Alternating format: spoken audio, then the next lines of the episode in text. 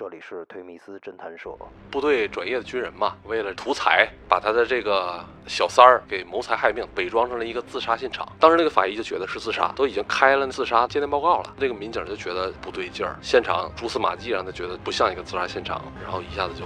把这个嫌疑人就揪出来了。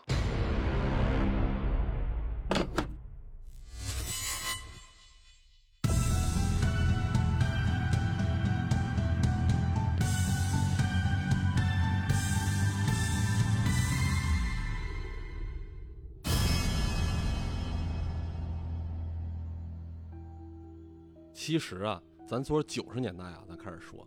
，90年代就我看过的有一些文献资料啊，比如说在地广人稀的地方，杀案特别多，比咱想象的要多。为什么？它是一种尸管的状态，因为那个年代城市管理水平不行，你住宾馆不用登记，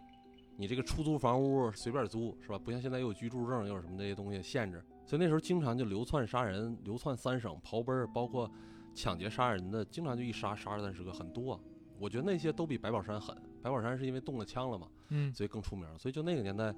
连环杀手不会说人性不会说有多大改变。对于这些连环杀手来说，你判他死刑，其实他是一种解脱，他真的不怕死刑，对这种人没什么用。你像我记得我看过有一本书里写，就说连环杀手是什么状态，就是说他的眼神是呆滞的，是死的，在他眼里世界上都是死物，包括他自己，他既不在乎别人死，他也不在乎自己死。所以对这种人来说，死刑是没有特别大的震慑能力的。那什么有震慑能力？就是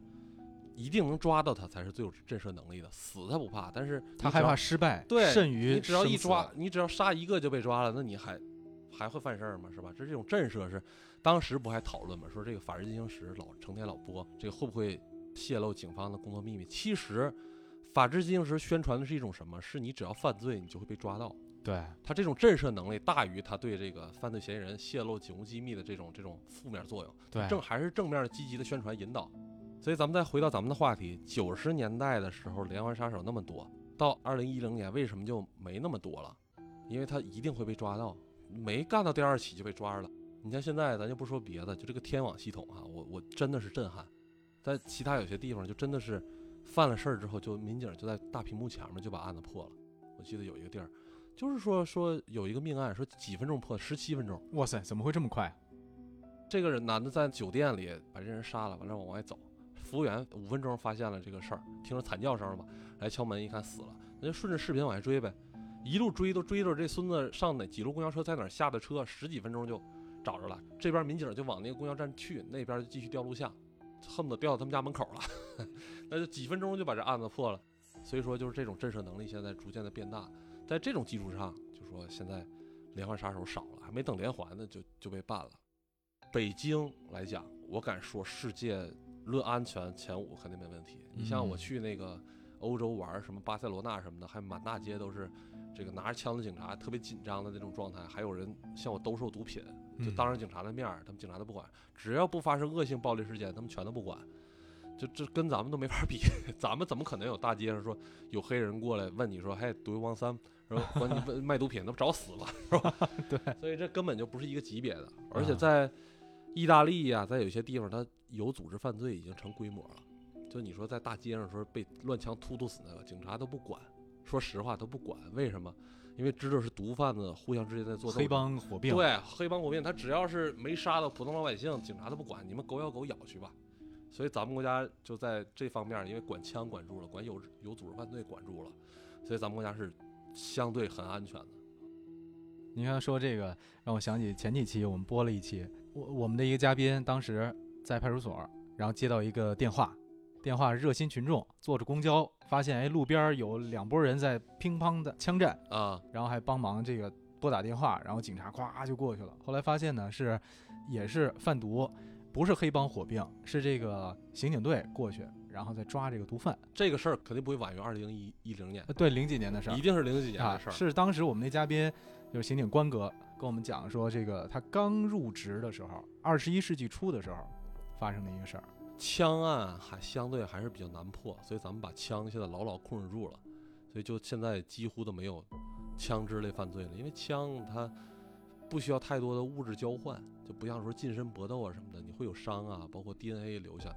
所以枪案是比较难破的。现在枪管住了，就没什么太大问题了。嗯，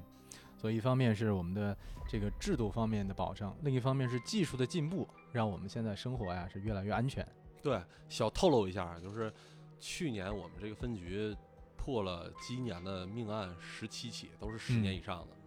就这个是真的要非常佩服我们这个新来的这个领导，还有就是说同志们共同努力，还包括科技的进步。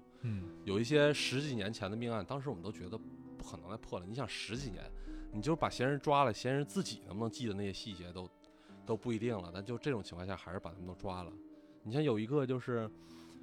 在这个家里，就是楼上发了2起入室盗窃，楼下就有一个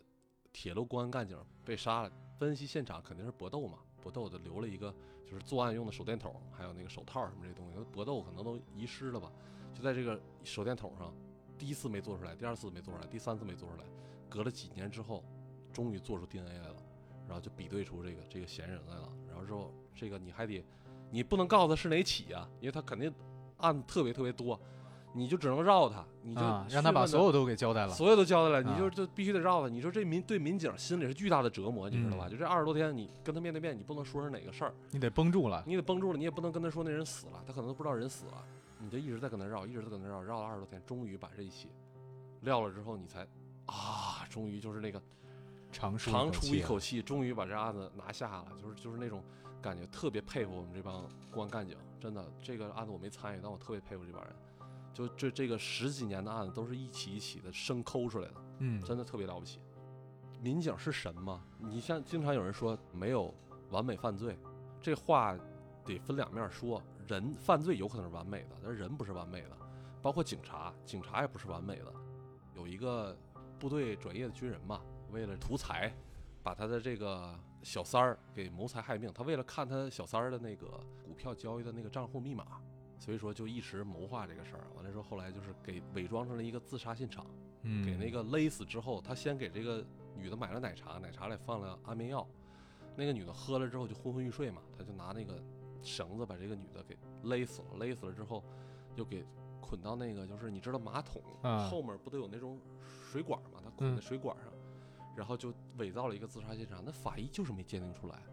你像有人质疑说是那为什么法医鉴定血什么的鉴定不出来安眠药，因为体质不一样。这个女的她就吃了一点安眠药，还没进入心血她就晕了，所以呢你就是鉴定不出来，你不能保证人是完美的，技术是完美的。你像你看病，同一个病你不同的医院给你的解释都不一样，你同一具尸体，你不同的法医看也是不一样，你不可能要求人是吧？法医就肯定能做出来，他一定是这方面有专长，可能那方面就不行。当时那个法医就觉得是自杀，都已经开了那个自杀鉴定报告了，但是就是因为觉得这个现场还是有点古怪，你这个东西是一种直觉，就是那个民警就觉得小陈就觉得不对劲儿，觉得肯定不对劲儿，现场蛛丝马迹让他觉得。不像一个自杀现场，而且这个女的还有遗书字体，她弟弟都辨认了，她弟弟说这就是我姐写的。那你说正常警察是不是就排查了，就排除这一起了？但是他又多跟了一段时间，就发现这个女的账户在她死后被取过钱，然后一下子就把这个嫌疑人就揪出来了。所以就是一种轴劲儿，一种直觉加一种轴劲儿加一种这个专业精神，这些就是破命案的基础。今天呢，跟鹅哥聊得很痛快啊！我们从这个人性啊，一直聊到这个技术进步啊，包罗万象，也跟听众朋友分享了好几件特别有代表性的案子。那最后呢，还是推荐大家预知详情啊，预知更多有意思的案子，可以看看我们鹅哥这本书，叫《大侦探赵敢鹅》，真是真实的真啊！这意味着这本书它可不是侦探小说哈，它是真实的案件。对，它上面都是重案组的人性档案簿，可以通过这个看透那些重案要案背后的人情冷暖。对，好，谢谢鹅哥做客我们的节目，期待再次跟您还有机会我们一起来聊案子，一定再来。行，那推迷思侦探社，我们下期不见不散。